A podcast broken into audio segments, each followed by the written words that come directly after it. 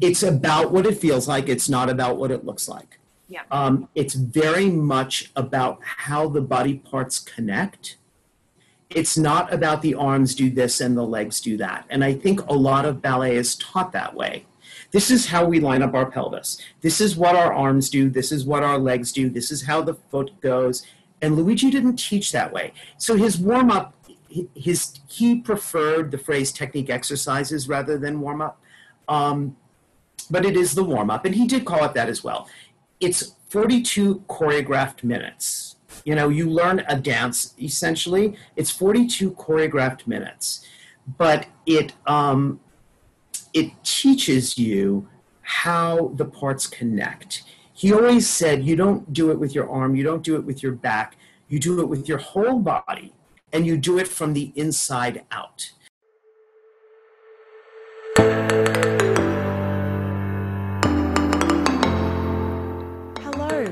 Welcome to the podcast for ballerinas, adult ballerinas, parents of ballerinas, and everyone in between. I'm your host, Georgia Canning also known as the Balanced Ballerina, and it's my mission to break down the elitist barriers often associated with ballet. Through my own studios and ballet related businesses, I'm all about providing space and content for people from all walks of life to experience and enjoy the many benefits of ballet. Each month, I'll bring you industry leaders and thought provoking guests who will hopefully inspire you to lead a more balanced life, full of grace, with a little grit.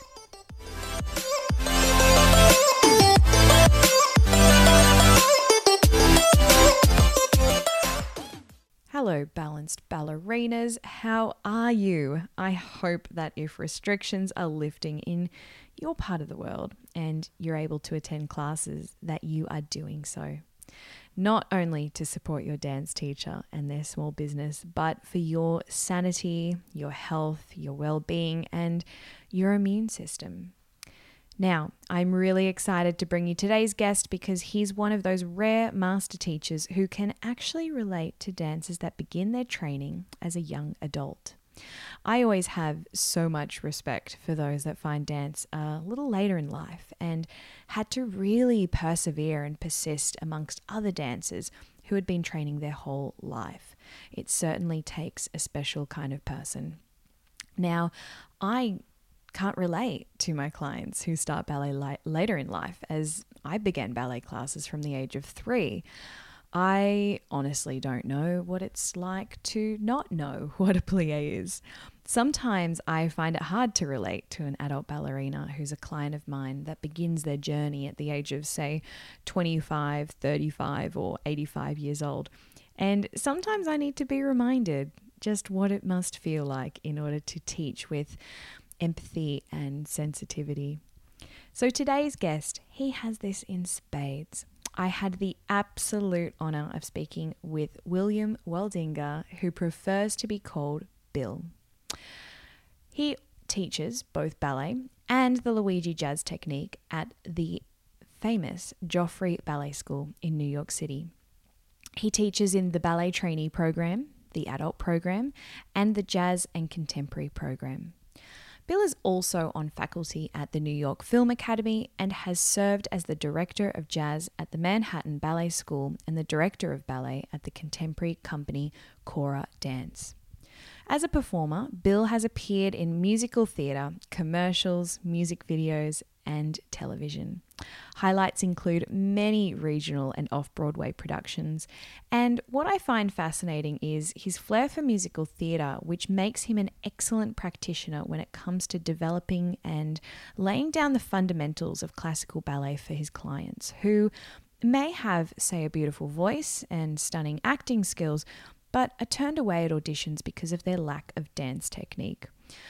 Oh, look, I can't tell you how many times I've had a parent or student call me in a similar situation, and I have to explain that there are no shortcuts when gaining a ballet education.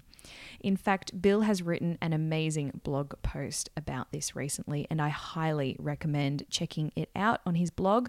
Wait for it, the name is so good classical ballet and all that jazz.com. So cool.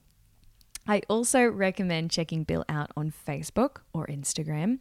As a ballet teacher, I find his musings and way with words just so eloquent and inspiring and really relatable. Usually, when I'm thinking something, just like magic, he tends to post about it the next day or the following week, basically summarizing my thoughts exactly and putting me at ease. So, from my apartment on the Gold Coast in Australia, I spoke to Bill in his New York City apartment about his rather unconventional start in the dance world to his incredible journey into the world of teaching. We touch on his transition to online teaching during this time that we're all currently living in, the worldwide COVID 19 pandemic. It's hard to not talk about these days, but mm, look, mostly we focus on his story and his passion for keeping it real, and his thoughts around teaching both ballet and traditional jazz technique. Now, sometimes you might need a pen and paper to jot down notes from a podcast episode. Um, and the guest, but this is sort of more of the kind that goes well with a cup of tea. So I want you to sit back and enjoy Bill's fascinating story and passion for teaching. What does a typical day look like for you at the moment? So I am lucky in that my entire teaching schedule, except for one class a week, transferred directly onto Zoom. So I am still teaching my full schedule. Uh, my apartment in New York, because I live right in the middle of the city, is tiny. If you've ever seen the inside of a New York apartment, teaching um, teaching on Zoom from my apartment would be very difficult. I have access to an empty dance studio. I'm completely alone in there. I have the keys. I can get in there. And so I am traveling every day to a studio where I am teaching completely by myself. So I set up my computer and I teach my classes for five different schools from one little studio. Wow. Have you I mean, I'm doing very similar. So I travel to my studio to take my online classes um, three times a week. And it's mainly actually just to get out of the house. but are you a little bit like me where you're finding it very, um, there's something a little bit sad about sitting in the studio all by yourself, isn't there? Absolutely. And I also, even though I am not young, um, I can smell 60 these days, I still take class every day if I can. And so I've been trying on the days that I can to get to the studio early or stay late and give myself class. And giving yourself class, and, and the studio I'm in has no windows. So giving yourself class in a completely windowless studio with fluorescent lighting is oh. sad. I know. And I love it more than anybody. I mean, I I could just look at myself, do tendu from the front and fix it for an hour, but it has gotten sad. It has. I'm it's really refreshing to hear someone say that because I I mean I take my hat off to you. I don't know if I could I've never been one of those people that can sort of give myself class. Um, uh, I don't know. I just I I like to have uh, someone tell me what to do. I, I do too, but I would rather give myself class than not not do class at all. So that's very true. I've um these days during quarantine, I've substituted a bit of ballet for myself. In uh, instead of doing ballet, I've been doing yoga. right, right. I mean, it, it it gets the job done in a different way, but right. It does. It does. Um, now, I wanted you to let the listeners all know um, a little bit about your background. You can go back as far as you'd like, um, uh, and how you are now um, teaching for multiple studios, and most notably, probably a lot of people here would know the Joffrey Ballet School. Right. So, um, where did Little Bill start his dancing?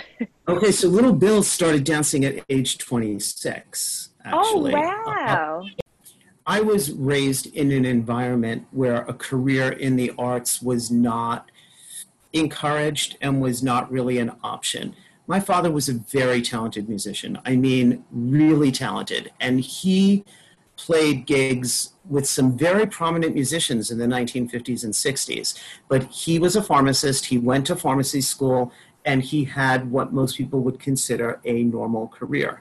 And so I was encouraged to follow um, a really academic path. And I, I certainly had music lessons as a child and a teenager I wasn't terribly talented, but I played the piano and I played the clarinet, and that was somehow seen as, you know, a good hobby to have. But I think the thought was that dancing in particular for a boy was a career choice. It wasn't a hobby. And so it just wasn't really available and i didn't start dancing until i was 26 when i could fully afford to pay for all of these lessons on my own. I had a friend who recommended that i go to luigi all i knew was that luigi taught jazz he was a good teacher and he was good with adult beginners that's all i knew and so I went. It never, it, it, it wasn't apparent to me that he was actually one of the great teachers of the 20th century, that he changed the way dance was taught all over the world, and he was perhaps the most recognized teacher in the world at that time. That was, I, I had no idea. I didn't know. Um, and so the idea of starting ballet at 26 to somebody who had no dance education at all seemed ridiculous. Like adults don't don't start ballet. That just seemed absolutely ridiculous. And so going to Luigi just seemed like something that was good to do. So I did that. I was 26 years old. I also didn't understand because I had had music lessons where you would take one or two lessons a week and then you would practice on your own. I didn't understand that dance didn't work that way, that if you were going to progress, you essentially had to do it every day. Um, but I found that out pretty quickly. And so I, I started dancing at Luigi's studio every day if I could. And I was doing pretty well. Um, I was making progress. I was enjoying it. I was doing my regular life as well. And, um, and that's kind of how things were going. And I became very friendly with one of the teachers who worked at Luigi's studio. Her name is Harriet Wilson. She's a really fine teacher. And she and Luigi had had a falling out. And she said to me, At this time, I can't really come to the studio. There was another teacher teaching Luigi's work at Broadway Dance Center, a name that probably most of your listeners know. Um, and so we went off to Broadway Dance Center to take some Luigi classes over there. And it was there that I found a teacher named David Story. He taught, I guess we would call it somewhere between modern and contemporary in the mornings and he taught like a theater dance jazz class in the evenings. And i watched his classes and i thought they were great and i thought you know what? I'm going to try this. So i was in a little bit over my head because i'd only been dancing about a year. I was pretty much a beginner but i kind of jumped into these classes. And he took a little bit of an interest in me and he said you need to take ballet and so he recommended a ballet teacher who was good with adult beginners and I started taking ballet with her.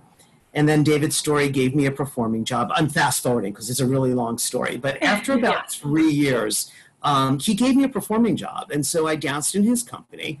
Um, and I started going to auditions, and I was able to secure professional contracts with three years of training.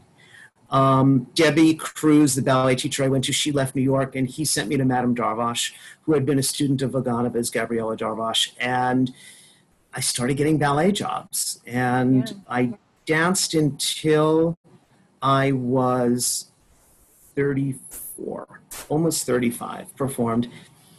And I had a couple of setbacks with getting jobs, and things weren't going as well as I had hoped and here I was, I was almost 35. I had never had a Broadway show. I'd never had a job in a major dance company, kind of small companies, but I did TV shows, I did music videos, I did some industrials. I worked. It's not like I didn't work, but I was kind of done. I hmm. sort of felt like, well, I'm coming up on 35 and probably nobody's going to hire me anymore.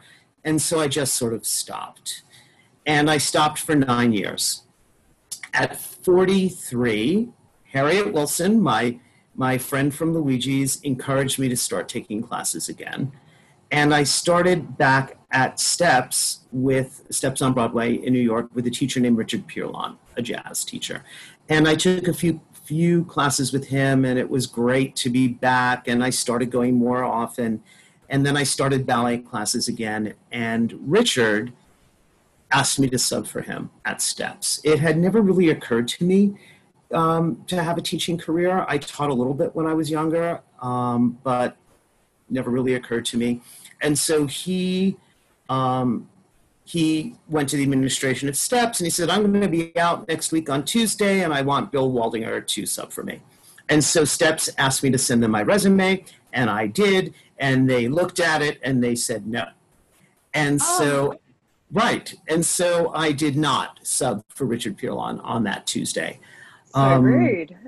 well, look, they have studios to fill, Yeah. and they are looking for somebody who is going to fill the studio. And so I decided, and I was upset. I, I won't lie, I was upset, and I decided that I was going to go and take the class anyway. Um, because that was the class that I would normally take, and, and I didn't want to stomp my little foot and be all angry. It's like, I'm just going to go and take class. And I looked at STEP's website. The woman who was subbing the class, her name was Lisa Gajda. She was in 17 Broadway shows. wow. She actually, I believe, has the record for the number of ensemble dance jobs on Broadway. 17 Broadway shows. That's and I just- Yeah, it's pretty amazing. And so I said, well, I'm sure I can learn something. And if, you know, if at the very least I'll, I'll get class. And so I walk into the room and there's all of these Broadway people in the room. I'm the only person in the room who's over the age of 30 for sure. And I'm standing in the back of the room and I'm doing my plies and she comes up to me and she looks me up and down and she said, and who are you? And I said, um, nobody. And she said, Because I am looking at you and I'm thinking that you should probably be teaching me. wow. Why did she say And- that? I, I don't know. I don't know. And I said, It's kind of interesting. I, I said, Let's talk after class. And so I told her that Richard had wanted me to sub, but, um, but Steps had other ideas in mind. And she said, I want to talk to you about this, but I'm, I'm in a rush. Here's my email address. You know, shoot me an email. So we had a little email exchange about her whole path and my whole path. And although she was very funny and very sweet, she's not my friend, really. And so I never heard from her again. It was like three or four emails, and then that was it. In the meantime, I have a friend who owns a little dance studio in Brooklyn, and I asked her for a job. I decided I wanted to start teaching. Yeah. And she gave me a job. And so uh, I was teaching um, you know, adult beginners in the evening at a neighborhood dance studio and little kids on Saturday. It was three classes a week. And, um, and everything was good. And I did it for about a year. A year, year and a half later, I opened my email one day and I had an email from somebody named Austin Iyer, who I had never heard of, who worked for a school named Cap 21, which I had never heard of. Um, I did a little Googling around. It was a musical theater conservatory. And he was offering me a job teaching ballet in their conservatory. And he got my name from Lisa Gajda a year and a half later, the teacher at Steps. Wow. So um, that's how it started. And one thing led to another, and I started getting teaching jobs at the New York Film Academy has a musical theater conservatory. The New York Conservatory for Dramatic Arts has a musical theater conservatory, and eventually at Joffrey Ballet School. I have a quick question. In the nine years that you left, you know, the professional dancing world before you started really diving into the world of teaching, what were you doing? Um, I was working in healthcare, actually. I was completely out. Yeah. Um, I don't always talk about it. You know, it, it, it's like there's, I try very hard not to judge. And we are all judgmental. We are judgmental by nature. And I try really hard not to do it. And I've always been afraid um, that people would judge me as being not serious. But um, I'm actually a licensed dentist. That's amazing. I always, you know what? I think that that's a really important and I think it's a really great part of your story because there's so many people that are working in our industry that did take like a gap year or a few and worked in what we would probably put quotation marks around as a normal job.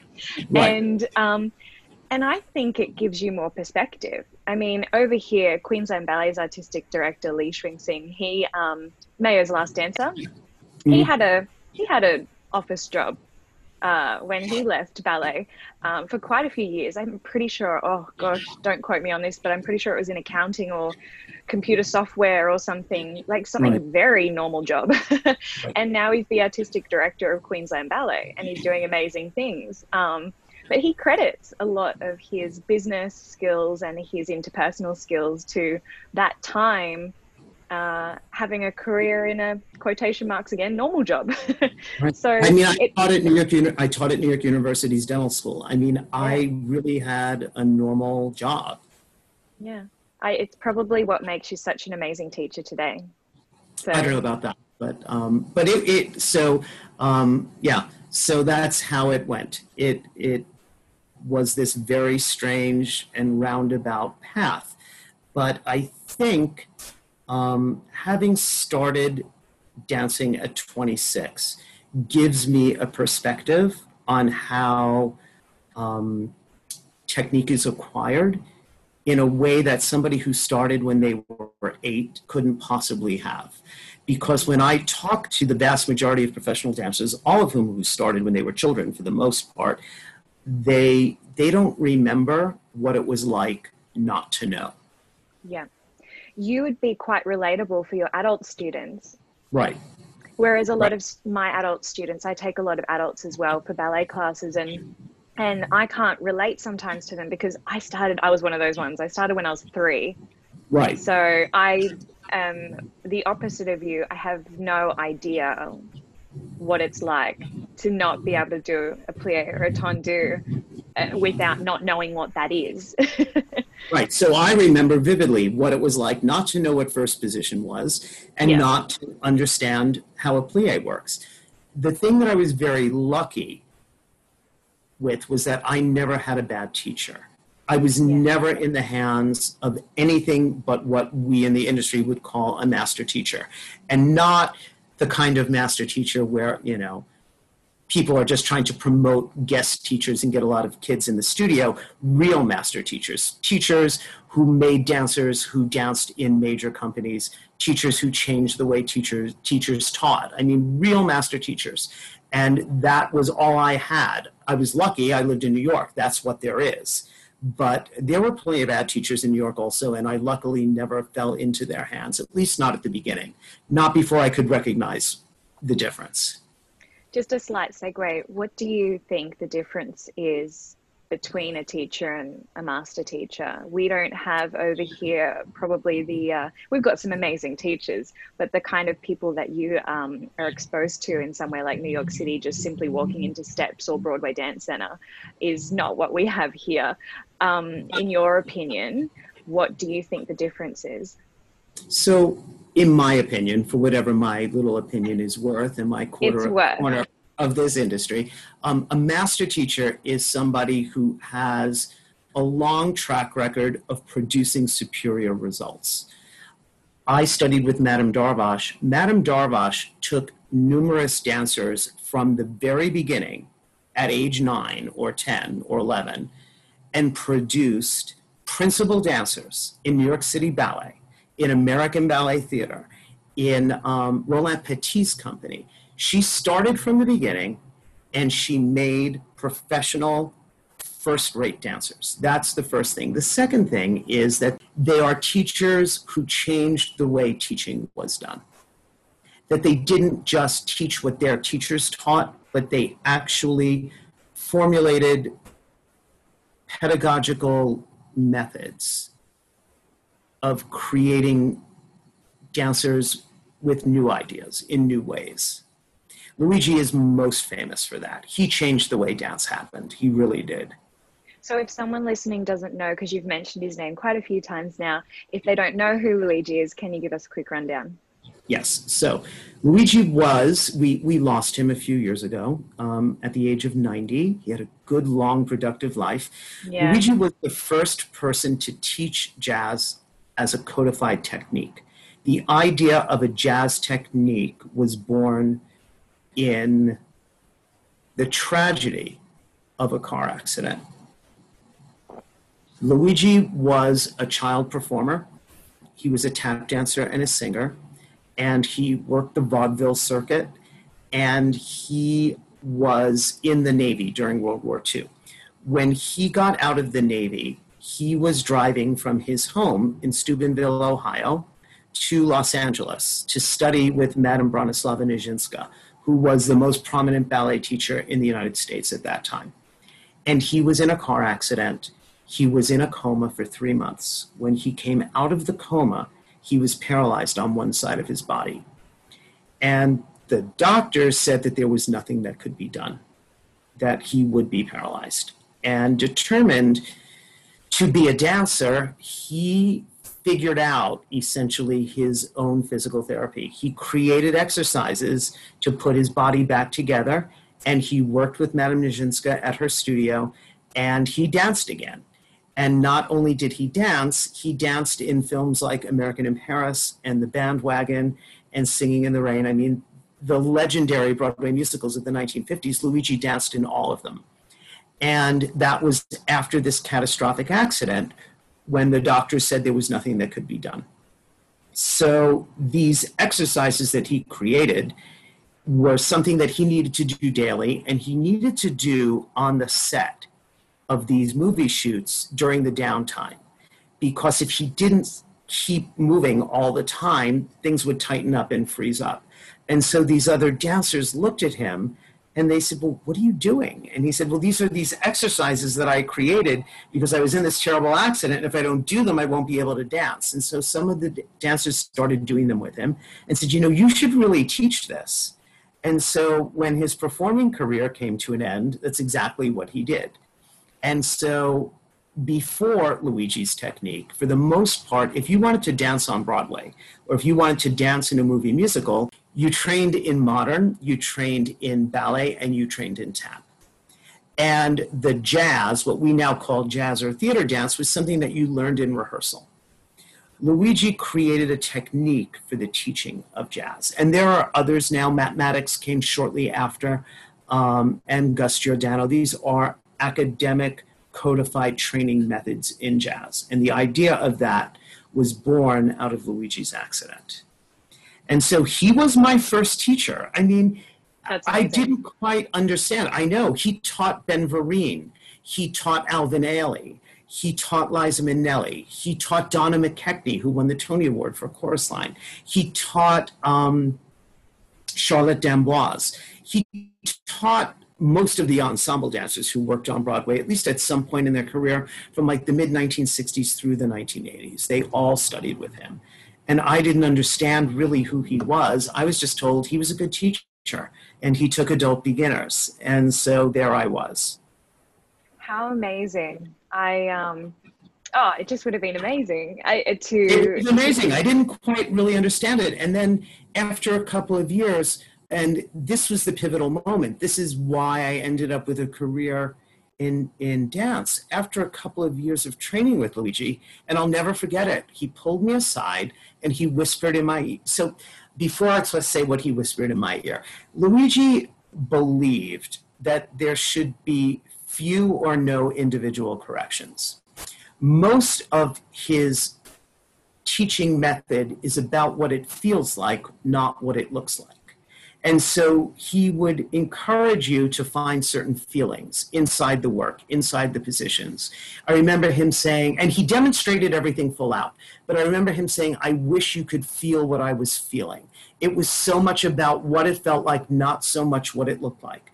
And I remember him, and, and he was very, um, oh, it's beautiful. He was always very encouraging. He was always very enthusiastic, and he was always very loud with that kind of thing.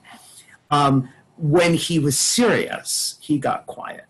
And I remember him pulling me aside one day and he whispered in my ear and he said, You think it's too late, but it's not. Wow. He just sounds like the most beautiful and, you know, empath- empathetic teacher. It was being in his presence I'm going to get emotional. Sorry, you can cut that oh, out. Oh no, it's it's what makes it's, it true. It was a level of genius that yeah. comes around very infrequently. Yeah. And it was just a stroke of dumb luck that I landed in that classroom. You actually put up a quote the other day. I'm going to quote back to you. Okay. you put, I strive every day, just as Luigi did, to painstakingly pass down the art that we keep deep inside us. I am bringing jazz to today's dancers as accurately and faithfully as possible and try every day to fill the work with the joy and the love that he brought to the classroom. And I read that this morning and I just thought it was beautiful.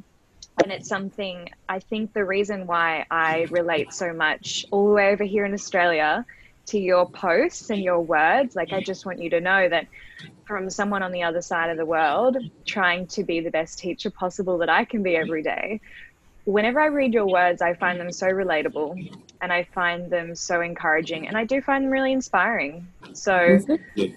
so whatever Luigi did to you, he certainly has made a beautiful teacher and you're passing down, you know, beautiful teachings and knowledge and, um, and it shows through. So he, I think he would be very proud.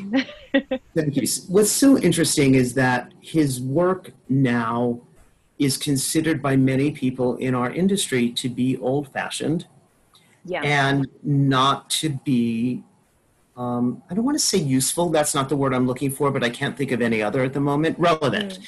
Not really relevant to the training of today's dancers. That his style is not what anybody is asking for on Broadway or on the on the concert stage, and that we don't really need this work. And I understand it I understand what they're saying, and they're saying it because they don't understand the work. Um, his work is not something that you can look at and understand. Like people have said, well, why don't you make a, a video of the exercises? Yeah. Because it would be pointless. It would be pointless. He taught through painstaking explanation of what everything felt like. And so when you go into a jazz class today or a theater dance class, usually what happens, at least at steps, or at Broadway Dance Center is the teacher puts on the music and you have 40 professional dancers standing behind them and they lead you through a warm up which you know has some stretches and some tendus and some rond de jambes and an adagio and and then you learn a piece of choreography. That is not how he taught and that is not how this work is taught.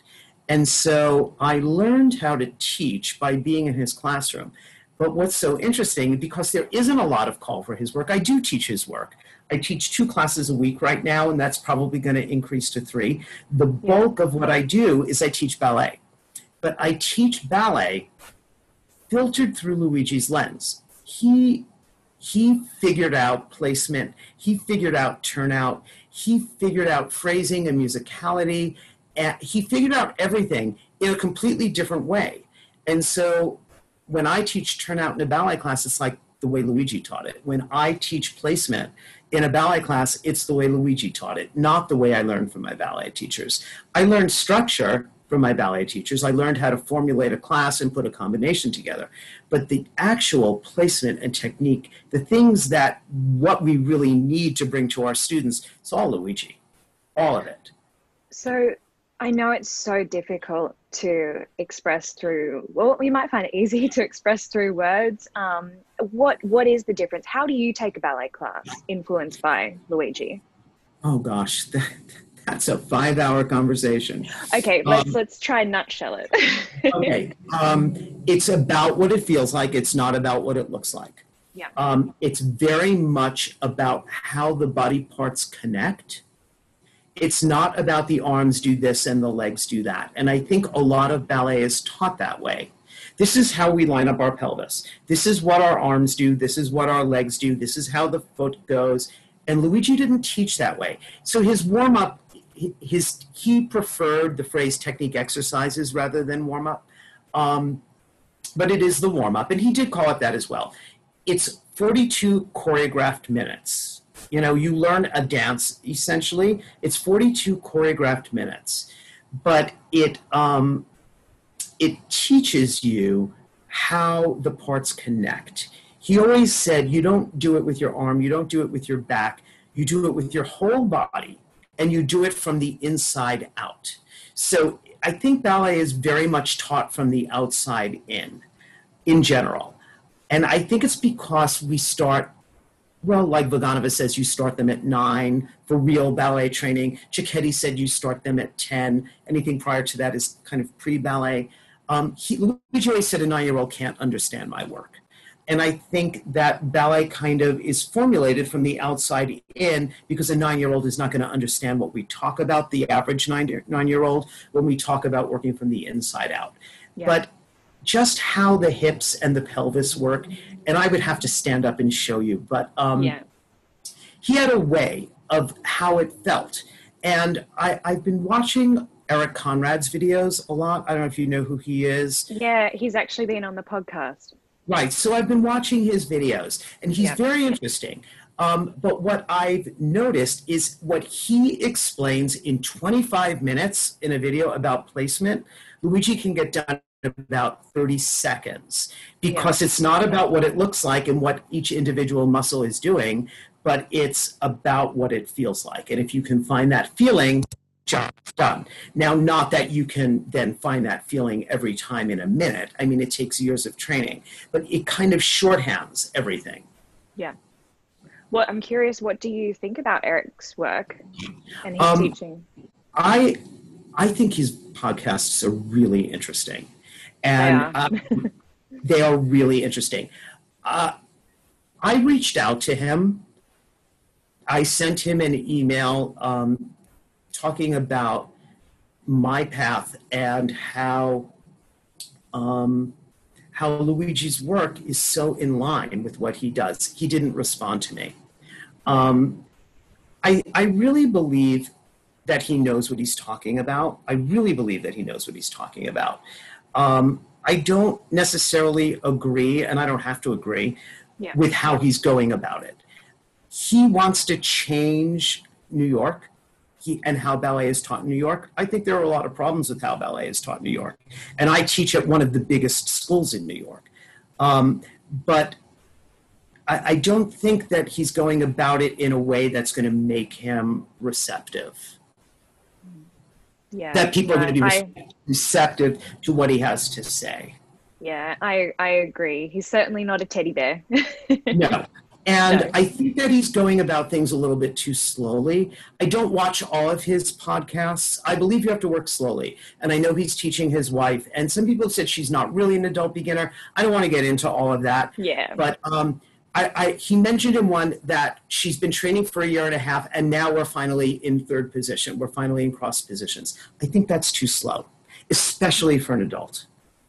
Well, I think too, you sort of just lose the momentum and the the will to continue learning if it's that slow. You know, we live in a very fast-paced society, and I mean, there's definitely patience that's required if you're going to start ballet, especially as an adult. But you have to, as someone that does teach adults, you have to throw them a bone every now and then. You have to give them something to, you know, work towards, something a little bit exciting.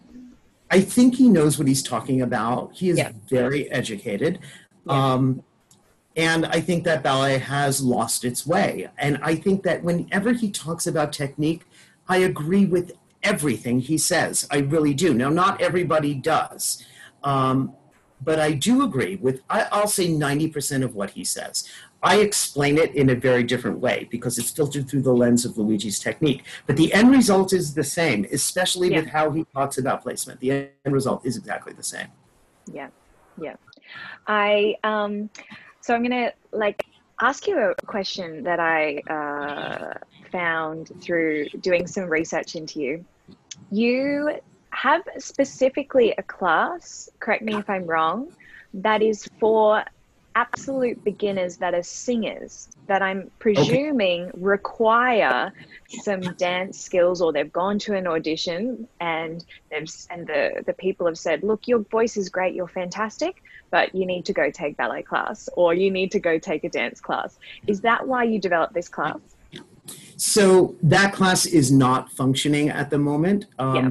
And it was many years ago. So that class, I was hired by a school called the Singers Forum. Now, I don't know if this school is still in existence because I've lost touch with them. And the people who ran it were significantly older than I am. And so they would be well into their 80s right now if they are still running it. But it was kind of like a conservatory for mostly for opera singers, but also musical theater singers as well. And they provided um, really first rate vocal training. Yeah. They felt that their students needed dance classes. So they decided to institute a dance class. I was hired to create this class. Now, most of these dancers were really unfit and overweight. Um, opera singers can get a job without looking like leading men and leading ladies. That's Yeah. it really it's it's it's wonderful in that for the most part, not completely, it's really about what their voice sounds like. And most of the people who attended this school or this studio were opera singers.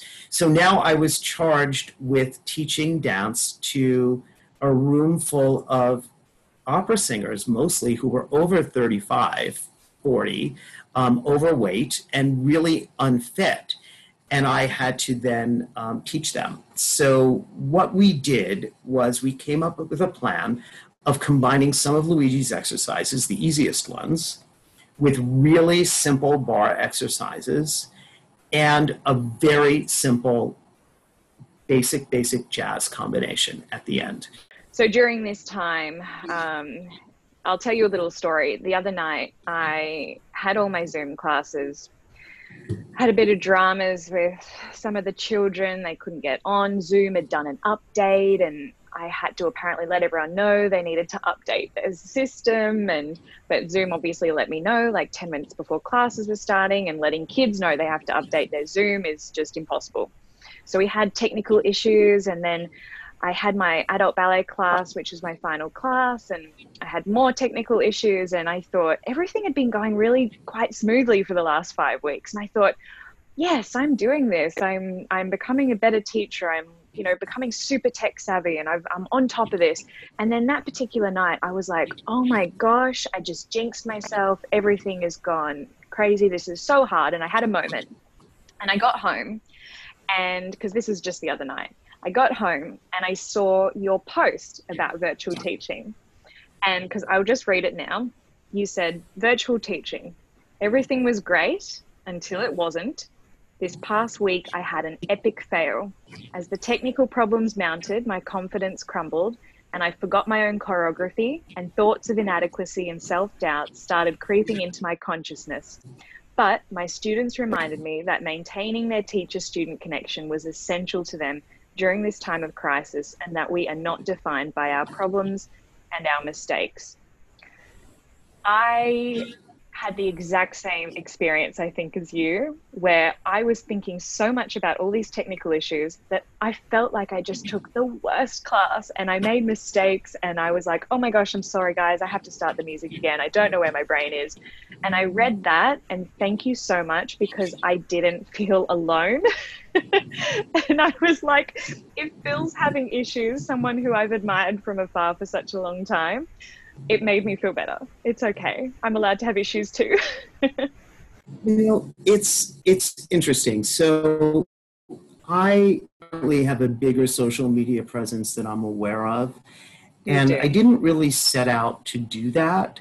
It just sort of it just sort of happened. And so as it started happening more and more, and then I started the blog, I made a decision that I did not want to just create this constant stream of telling the world how great I am.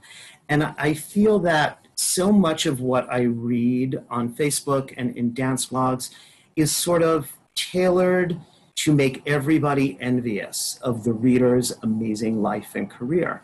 Mm. And my life and career is really stressful.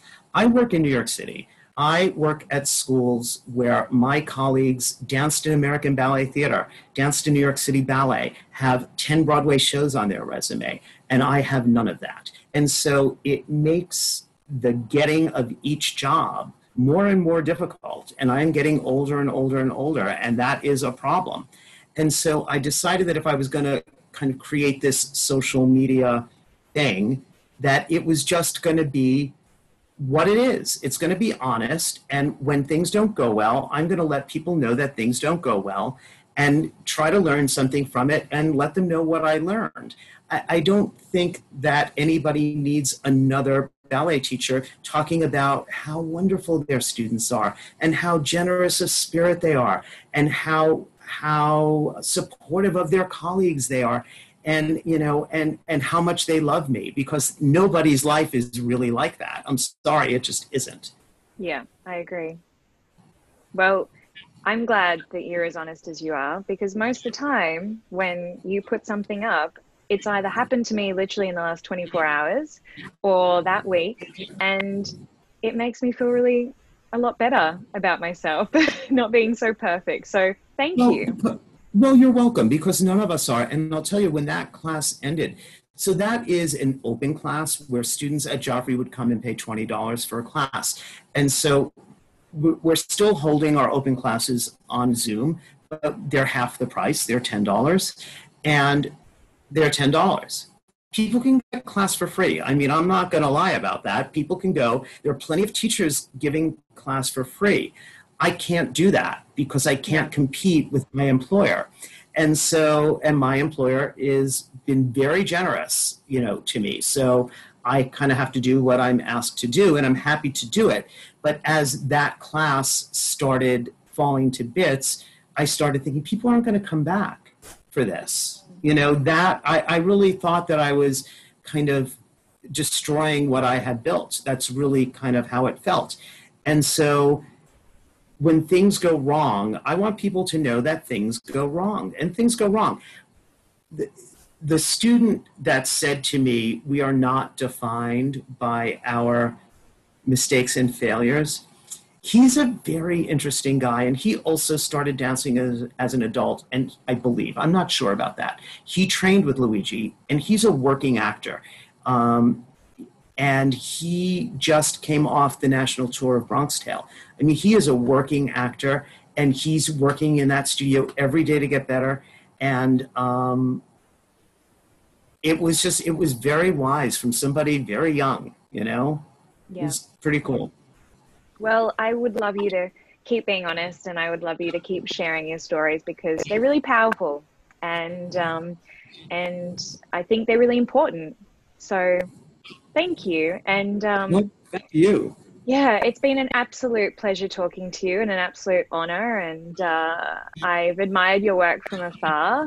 And I'm just now dying to be in one of your classes one day. I mean, I don't think it's going to happen anytime soon. I had to mm. remember originally we were going to meet when I was coming to New York and uh, do this in person, but um, that might have to wait.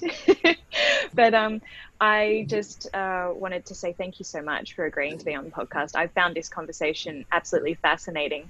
For anybody who wants to um, follow your beautiful words uh, of wisdom, uh, where will they find you? Okay, so my Facebook page is open, so you can just sign into Facebook and take a look at it. It's William Waldinger. It's my official real big boy name. Um, feel free to friend me if you want to. Um, I also recently started on Instagram because I was told that Facebook is for old people and that young people look at Instagram, which is where those little photos with the little quotes came from. All of those quotes are extracted out of articles. So I have a blog where I write full articles, and the address of the blog is classical ballet and all that jazz.com. One word. Classical ballet and all that jazz.com. Right.